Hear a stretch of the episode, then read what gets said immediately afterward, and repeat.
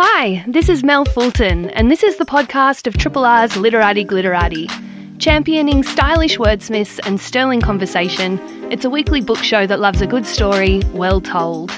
Literati Glitterati is broadcast live on Triple R each Wednesday from midday till 1pm. Hope you enjoy the podcast and feel free to get in touch via the Triple R website. It's a delightful thing to be here. I'm broadcasting to you live from the stolen lands of the Wurundjeri Woiwurrung people, and I pay my deepest respects to them and to, of course, Bunjil, the great creation spirit. It's a big show for us this week. We've got Charlotte Wood and Amanda Lohrey, two giants of Australian literature, speaking about their latest works today. I'm absolutely thrilled to have them both on the show because, in a way, they're kind of companion texts. They're both in possession of this sort of clarity of purpose, this sort of meditative sense, and they both have a way of telling a story, not only with the words they put on the page, but also with the words that they kind of leave out. Both stories speak to place, they speak to memory, they speak to grief. They speak to a sense of reaching for a higher purpose both books ask a question that you know I think we can all we can all relate to that question you know what happens if we just sign out for a bit? Is it ever possible to just sort of to just run away for a little while? Very important, very interesting question. Good discussion happening. Charlotte Wood and Amanda Lohrey on the show. This is a podcast from Triple R, an independent media organisation in Melbourne, Australia.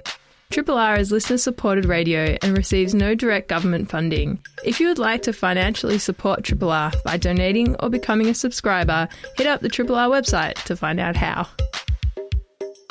It's my great pleasure to introduce to you our first guest on Literati Glitterati this week, Charlotte Wood. She's a writer that really needs no introduction, but I'm going to do one anyway. She's the author of 10 books, 7 novels, 3 works of non-fiction, and the recipient of multiple prizes, including the Stella Prize and the Prime Minister's Literary Award.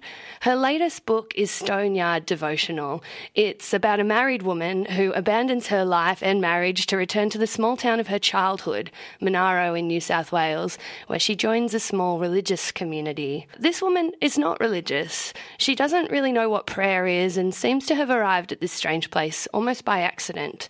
She lives a quiet, secluded life, meditative and simplistic, largely inward, until the outside world comes barging in and forces her to reckon with some big questions about goodness and hope and forgiveness and to confront her grief. This is a pre recorded interview with Charlotte from when she visited us at the Triple R studios a couple of weeks ago. I do hope you enjoy it. Let's get stuck in.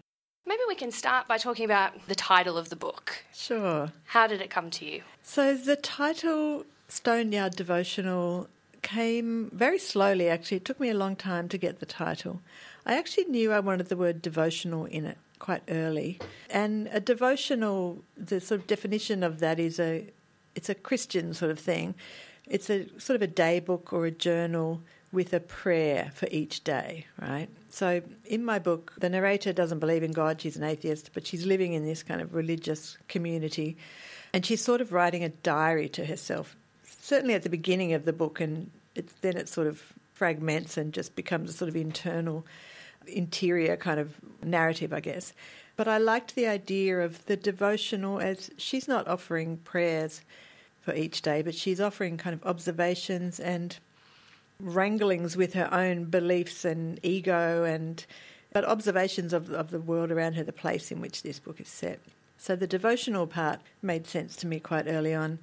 And gradually I came up with Stoneyard. Stoneyard is the name of a paddock at the monastery where this book is set.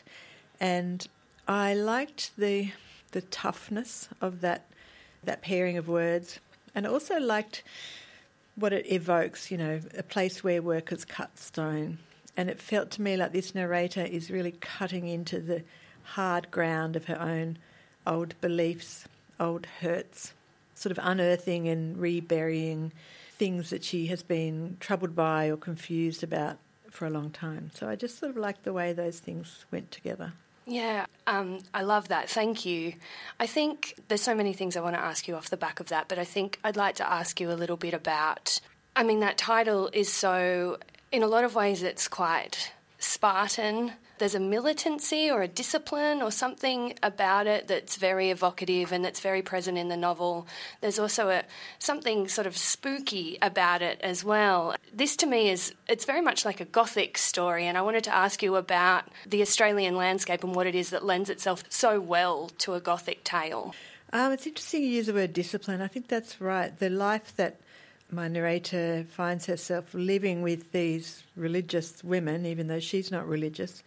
It's a very disciplined, very ordered life. I mean, one of the things that sort of appeals to her when she stumbles into this place is that there are no decisions for her to make. Everything happens the same way every day, the same order of. It's a highly ritualized existence. It's very rhythmic and almost hypnotic in a way.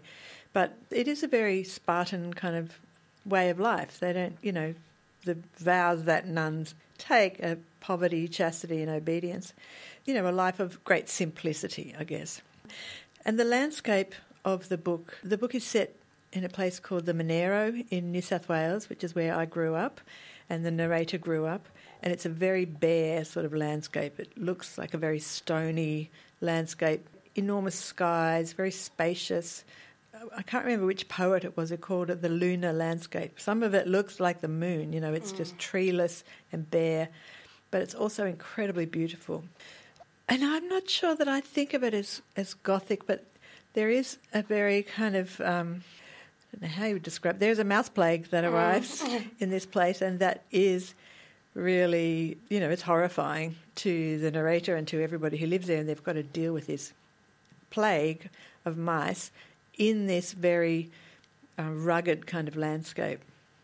Let's talk about the mouse plague. I mean, and the the extraordinary violence and these terrible rituals that your narrator and the women at the monastery have to go through in terms of kind of disposing of these. We're talking many, many, many mm. mouth straps. We're talking being able to hear them in the walls. Mm. You know, at one point, which I still shudder when I think of it, your narrator goes to put her shoe on and finds a furry, shaking object mm. in it. Mm. You know, it's mm. it's a very felt kind of terror, I suppose. Tell us about tell us about writing it. I know it's a strange thing to put in a book about a nunnery, but while I was writing the book, there was a big mouse plague in New South Wales. Not actually in the area where this book is set, but further north. And a friend of mine lives on a farm out in the central west, and I went to visit her in the middle of this mouse plague, only for a couple of days, and only because she swore blind that there would be a bedroom that I could sleep in that the mice could not get into. Hmm. And it was really, it was very confronting. Mm. Um, the thing for these women is confronting in all kinds of ways. And one of the biggest problems for them is a kind of moral problem in that the way they live is an ethos of doing no harm. You know, they don't eat animals, they don't kill anything. That's part of their kind of way of living. And yet they are forced to kill these mice. They don't want to at the first. They sort of think, oh, well, we'll just let the chickens out and they can chase them and, you know, we'll secure the food better. And But their farmer neighbour says to them, you have no idea how bad this is going to get and you have to take action.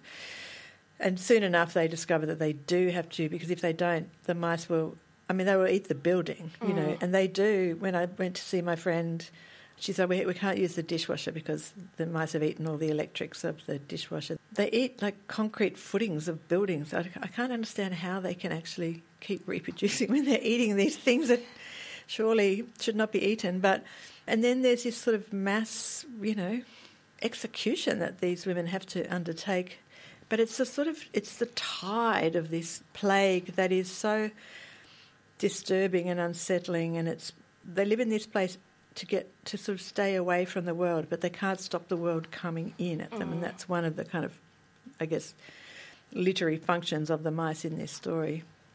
You know, the stuff that I put in there is all things that people have had to do, and you know, there's at one point the narrator goes to town to buy some more mousetraps, and she's going to pay on a credit card, but the the guy says, "Oh, the EFTPOS thing isn't working," and he holds up the cord of the machine, which has been eaten and that's directly from something my friend told me. But there's something also symbolic and very deep in our responses to plagues, I think. And there's also the kind of biblical evocation.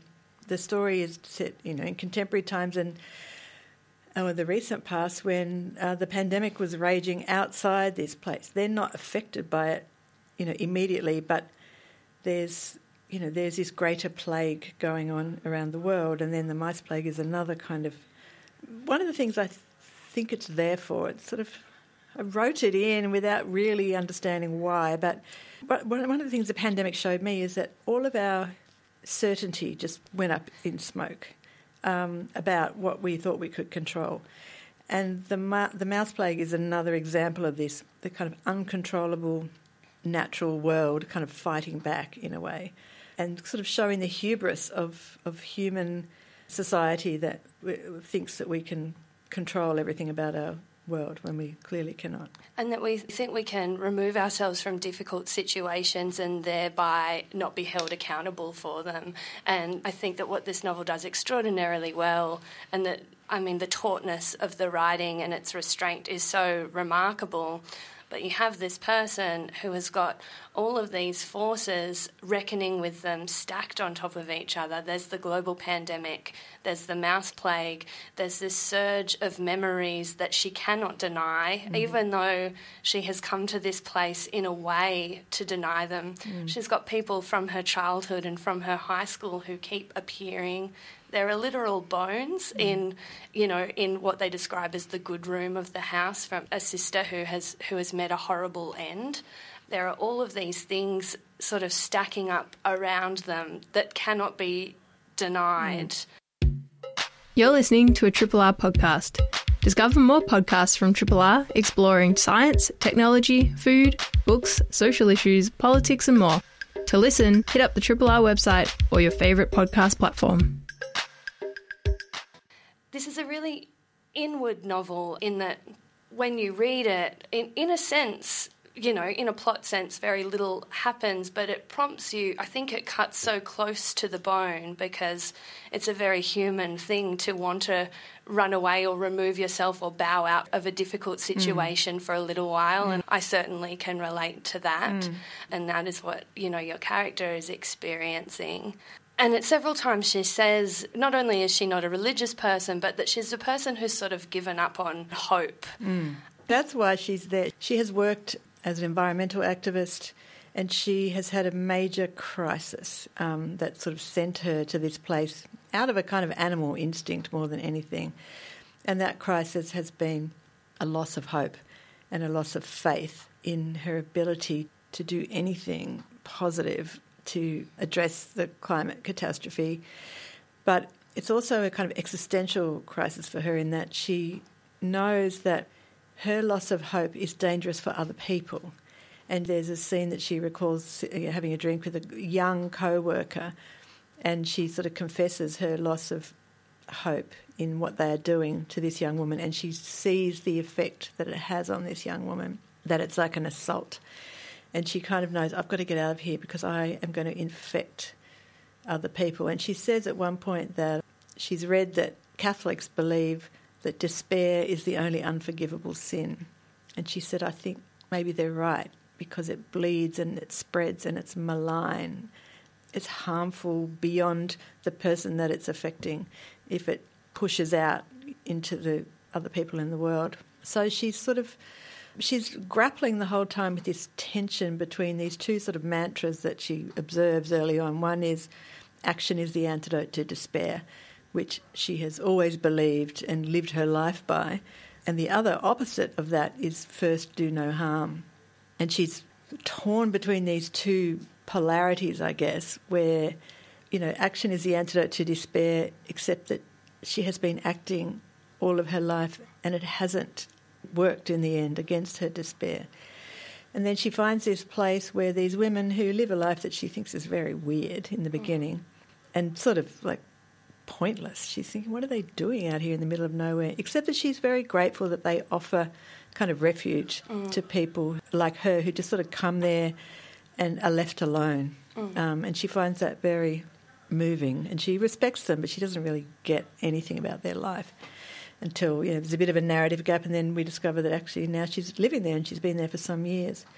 But she's constantly in a sort of tussle with herself about what is an ethical way to live between these two sort of guiding phrases, I guess. And then she looks at these women and she thinks, well, they are doing no harm to anybody. And in fact, when I was working in the world, every time I, I moved, I caused destruction, you know, to the planet, to res- slurping up resources and creating garbage. And but then, as you say, she, you know, soon enough, the outside world comes in, and one of the people who brings that outside world in is a woman called Helen Parry, who's referred to by one of the crankier nuns as that celebrity nun. and she's she's a kind of force of nature. She's an activist to her bones. She fights for justice around the world. And her presence there is very disturbing to them because she is everything that is the opposite of what they are in mm. terms of their approach to doing good in the world you know, and she kind of, you know, she's she sort of despises them really. She just thinks, well, it's all very well for you to sit around here praying, but what is that doing? Yeah, it's so interesting. And then the next layer that sort of complicates that and sort of illuminates why she is the way that she is is is this backstory because Helen Parry went to high school with the protagonist and she was bullied mercilessly and attacked in a horribly violent way. And everybody allowed it to happen and felt this extraordinary disdain for this mm. woman. But later, when the protagonist asks her about it, she almost denies it completely, and it poses all of these interesting questions about cruelty and about if there has to be, I suppose, the way I interpreted it was does there have to be a perpetrator and a victim mm. and it, this sort of duality and if mm. you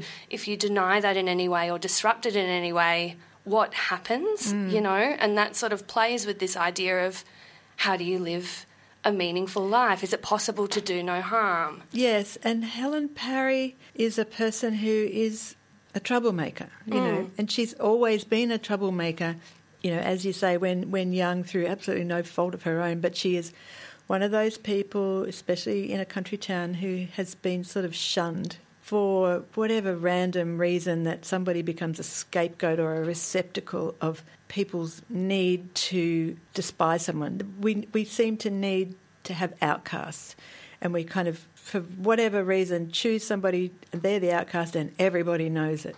Mm-hmm. And the narrator is thinking back over her youth and her childhood in the town, and kind of remembering how brutal it was, not to her, but that she was part of the brutality you know, to other people. But the things that make Helen Parry this amazing figure in the world now are the things that made her an outcast when she was young. You know, she'd never backed down. She'd never, she never yielded. She wouldn't surrender, and she sort of just stood her ground, made herself heard. She was punished for that as a young person, but now those are the things that are admired about her.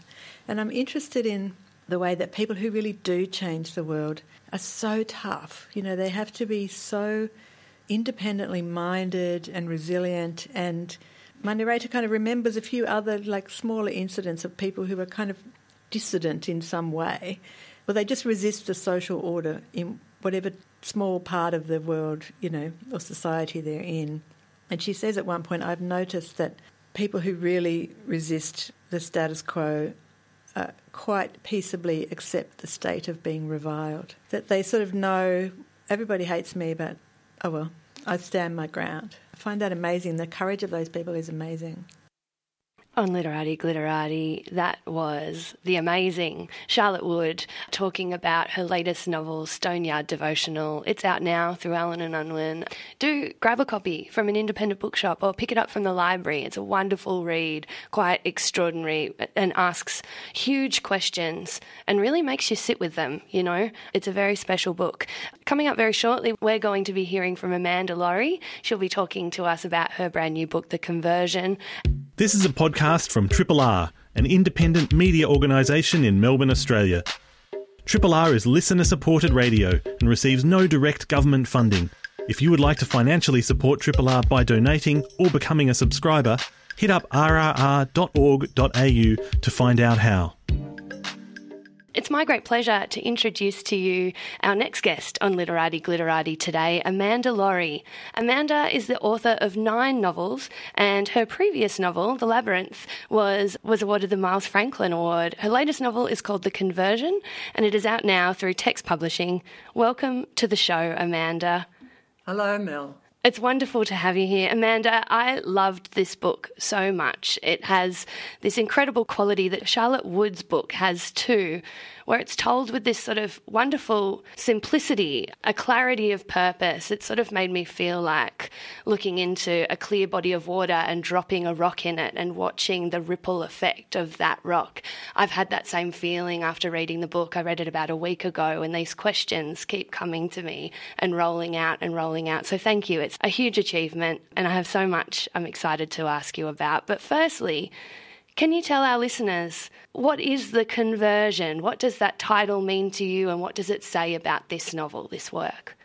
Well, it's a term used to describe the contemporary phenomenon of the selling off of churches, which is quite big now and fascinating. I mean, obviously it interests me. And so people talk about they're going to buy this church and they're going to go convert it into a home or a restaurant or a bowling alley or a nightclub or something. So it's going to be converted from one thing into another. But then, of course, conversion also resonates in the mind as a possible religious conversion. Mm. And I wanted the title to be ambiguous so that we wonder if some character in the novel is, in fact, going to undergo a religious conversion. This book follows the main character, Zoe, and her partner, Nick. They have bought and converted several properties throughout their sort of relationship together. And Nick is very, very keen on buying this church in a small town that is becoming gentrified. It's a coal mining town, but it's also very quickly becoming people are making wine there, people are, are making gin. A lot of people from the city are moving out there. And Zoe is not particularly keen on this conversion and something happens and Nick dies suddenly and she finds herself compelled to buy this property and to make her way there. And the book is very much about the spaces that we inhabit and the way they affect the way that we live our lives, I suppose, like architecture and buildings and homes as sort of places where we store our memories, places where we define ourselves, places where we work out who we are and how we want to live. Can you tell us a little bit about what fascinates you about architecture and about these spaces? Well, I've always been interested in the idea of home you know, where do we feel at home? Why do we feel at home in a particular space? What makes us feel at home? And almost always we find ourselves in a house at least once in our lives, but often several times where we don't feel at home mm-hmm. and we set out to remodel the house. And the whole cult of renovation, I mean, is at its peak now. When, when I was a child, I can't think of anybody who renovated. I didn't know anyone who had a second bathroom. And Hugh Mackay, the sociologist, tells a wonderful story about being at a dinner party and sitting next to a very charming, middle aged, well educated woman who he said talked all night about the problems of installing her second bathroom. And he said, What's happened to us? You know, how did this come about? what a how, nightmare. You know, well, you know, it's kind of, we share in it though. We can kind of make fun of it, but we all share in it and we all are in some way within our limited means want to create this perfect space. And Zoe's husband, Nick, is the kind of character who interests me in life. He is someone who believes in the possibility of perfection. He's a psychologist and a therapist, but he's also a practical man. He's very skilled. He believes he can take this church by the scruff and he can make of it what he wants. And Zoe, who's a retired solicitor, is much more pragmatic and thinks, no, no, no, this church is a special thing and it is what it is and you can't change it. It's a particular kind of space designed for a particular purpose and it won't work. So they have this argument about it at the beginning of the novel. This is not spoilers because this is all at the beginning of the novel. I've also had a lifelong interest in architecture, which relates to this question of mm. home, because we have so much bad architecture. And we all have this experience of walking into buildings that feel like dead buildings, into a room in a house, even our own house, it feels like a dead room, a dead space. So I've always wondered what's going on there. You know, how does this happen and how does it affect us? How does it shape our psychology? Um, and Nick, the psychologist, believes in this very strongly. He always begins a therapy session by asking his client to draw the house they grew up in because he thinks this will tell him a lot about them. And then he gets them to draw their ideal home. And this will also tell him a lot about them. And it'll save on time and save on words, as it were. So all these questions kind of come together in the novel, and this there's a kind of hidden guru in the novel who's the radical American. Well, he was English to begin with, architect Christopher Alexander. Mm. And I've read Alexander for years, and he has fascinating theories about space and how space influences our psychology, how it shapes us, how it makes us who we are. And there's even a couple of conversations in the novel that reference his work. There's this motif or an idea that Zoe keeps coming back to in the novel is how to balance the space that she's living in, which is an old church, the verticalness of it, and the fact that it's reaching to the sky and it's reaching to the heavens with our own human desire and need to be earthbound and to be members of our community and to be looking out. There's this constant tension between seeking, running away, and hiding from what is happening, as that idea of coming into a church and feeling safe against what's happening outside, and trying to engage with the world and trying to engage with the people around her and trying to face perhaps I'm putting things on her, but her rage, I think, and her pain and her grief and all of these questions that are coming for her. And it seems to me like a fascinating way to posit these questions by placing them literally inside a building. Yes, and placing them in a building which, not all that long ago, meant so much to the community. Mm. You know, we've lost a lot of communal spaces now not just churches, but all sorts of communal spaces we've lost. And we haven't successfully replaced them. So there's that question of as the sort of symbolic orders change in a culture, there's these kind of in between periods where we're trying to reinvent ourselves. I mean, one of the characters in the novel is a civil celebrant. And I've always been interested in them because, you know, hardly anyone gets married in church now. They get a celebrant. Australia has an extraordinary rate of usage of them, something like now like 80% of all married couples. And the celebrant in the novel says, you know, my father was a traditionalist. You always knew the form. You always knew the right form and what to say and what to do and where to do it. And now she says we're kind of reinventing all that because with the decline of Christian faith and Christian worship, those old spaces and those old symbols don't mean what they used to mean to us. But how do we replace them? If we're living in a church and we're surrounded by these superb stained glass windows, for example, what do we do with them? And we don't want to destroy them because they are works of art very often, and they are in the case in this novel. But they're not meaningful to us anymore. You know, we really don't want to sit and eat our muesli while looking up at a stained glass window of John the Baptist's head on a platter.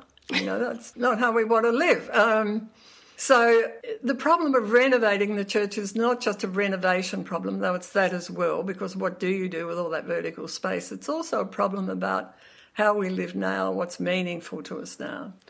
And I think it's also a problem. What I really latched onto in this novel is the idea of our first home, our primary home, our bodies and our minds and our experiences, and the way that they grow and change with everything that we endure and what do you do with those? What do we do with our own history? In a way, Zoe is living in this building that's full of ghosts, I suppose you could say. All of its previous usages are still there, and everything that she has been through as a person is still humming away inside of her. And yet she's sort of going out, she's a relative stranger in this new community, and she's trying to latch on to people or to find her own grounding. Can you tell us a little bit about that journey, about her as a person in this new town? Well, she doesn't want to go back to being a solicitor. She she works as the receptionist in a small rural hospital, and she enjoys that. She likes that. She gets to know the community that way, and she's in a kind of holding pattern while she decides what to do with this church, and that you know has really got her stumped. And she doesn't want to return to the city. She doesn't know what to do with the church.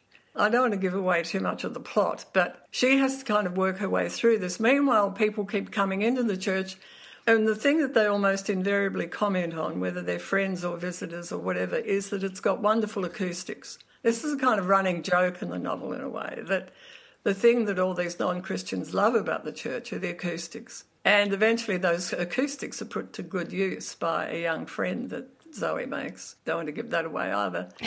And so there's this kind of perfect construct that's nobody wants anymore. Um, and I think this is so emblematic of where we are as a culture in transition. And Zoe is in transition. So both she and what the church represents are in transition and don't quite know what to do with themselves. I thought this was largely where we're at in a lot of ways. I mean, I don't know about you, but I'm a bit of a victim for grand designs. I tend to watch it quite a lot. You see people and they take these, they do conversions and they'll take some old barn and then they'll turn it into this palace. You know, and often they've only got one child, and they, they convert it into these vast, grandiose spaces that say, This is who I am, mm. you know.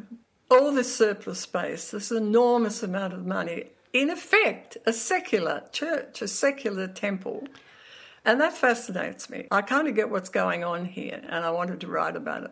Yeah, it's fascinating the way living under capitalism, I suppose, and, and living in this modern world, what you buy and what you yearn for and what you seek says something about who you are. And we've erected all of these quite strange monuments to ourselves. And I think Zoe is in this process of kind of trying to figure out what monument to herself she would like to present. There's always the question, we shouldn't forget the question of what you can afford. She's actually lost a lot of money in the financial crisis. And I suppose, you know, you mentioned the stained glass windows before and the sort of the violence of those scenes and not wanting to live with them. A recurring motif throughout the novel is of these black cockatoos. When Zoe and Nick first go to inspect the property, they see some black cockatoos, which are their favourite bird, and they see that as a good omen. And the birds seem to return to Zoe again and again, and they're almost like a, I suppose, a guiding force throughout the book. Can you tell us about them as a, as a motif and writing them and how they came to you, the black cockatoos specifically? Well, they're such a wonderful bird, so powerful and dramatic and imperious and funny. Mm. And I needed a bird that was all of that, so I wasn't going to have a sparrow or a, a New Holland honey eater or a pardalote, which is another favourite bird of mine. I mean, the black cockatoos, to put it baldly, are nature. Mm. You know, the church's culture, the cockatoos are nature. What I was aiming for was a kind of tension between nature and culture. So I'm an old 80s person throughout the book. But there is that kind of tension, and the cockatoos keep coming in because they kind of remind us that no matter what we build or where we build it, we are subject to greater forces within nature. And, and I suppose they're an emblem of that the sort of the impossibility of the project in a way and the fact that that is you know raucous and chaotic and the stuff of life i think it's quite joyous to see those two forces jostling together within the story itself but within the story that zoe is attempting to tell herself about who she is now after everything that she's sort of endured how did this come to you? How did you first conceive of this book? When did you decide this is what I need to write um, about? The trigger was the selling off of churches. I got to see some of them and I thought, no, this doesn't work. It never works. Why doesn't it work? And then that raised a whole lot of questions about who we are in this moment, what we've believed in the past, what we believe now, what we might believe in the future. And I started thinking about the role of religion in the culture was often very social. People maybe didn't have a strong faith, but they like to go to church and see everybody be part of a community. And the locus of community has shifted from the church to all sorts of other places. But in uh, many ways, it's just become privatised. You know, we have our own little privatised ideal spaces that we're constantly renovating and trying to get right. So the, that was, I think, the initial impulse. Where are we going as a culture? I mean, I'm interested, obviously, in the fate of ordinary the characters, but the fate of the characters is always linked to the broader culture. You hmm. can't separate the two. So that was really the origin of it, and this thing about how do we, what does home mean? What does it mean when we say a space is alive or a space is dead? Christopher Alexander believes that space is inherently alive. It's not an abstraction, you know, that there is a cosmic spirit that permeates space, and the architects can either deaden it hmm. or draw it out. draw the spirit out. You know, you'll sometimes walk into a house and you feel that house is alive. And it's what you're trying to create in the space you live in, but we all do it in different ways. So, my long term interest in that, but also, you know, my long term interest in people who think that they can take the world and mould it in their own image and believe in a kind of perfectionism. Uh, I kind of admire them, I sympathise with them, but I think they're wrong. Yeah. yeah, I think that that becomes quite clear when you read the book. It's a it's a marvelous book. Amanda Lohrey, thank you so much for joining us on Literati Glitterati today. Amanda's book is called The Conversion and it's out now through Text Publishing. Do pick up a copy. It's the book that stays with you and that asks big questions I think in the clarity of the prose, it makes you do a little bit of work to stick with them and to answer them for yourself, which I really loved.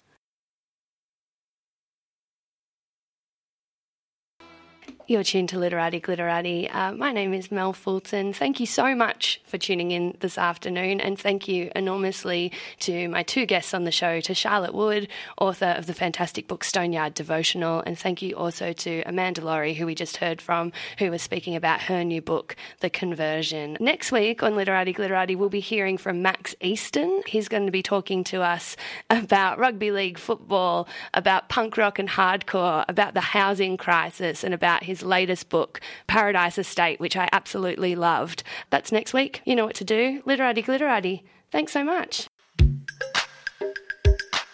Thanks for listening to the podcast of Literati Glitterati, a weekly book show that loves a good story well told.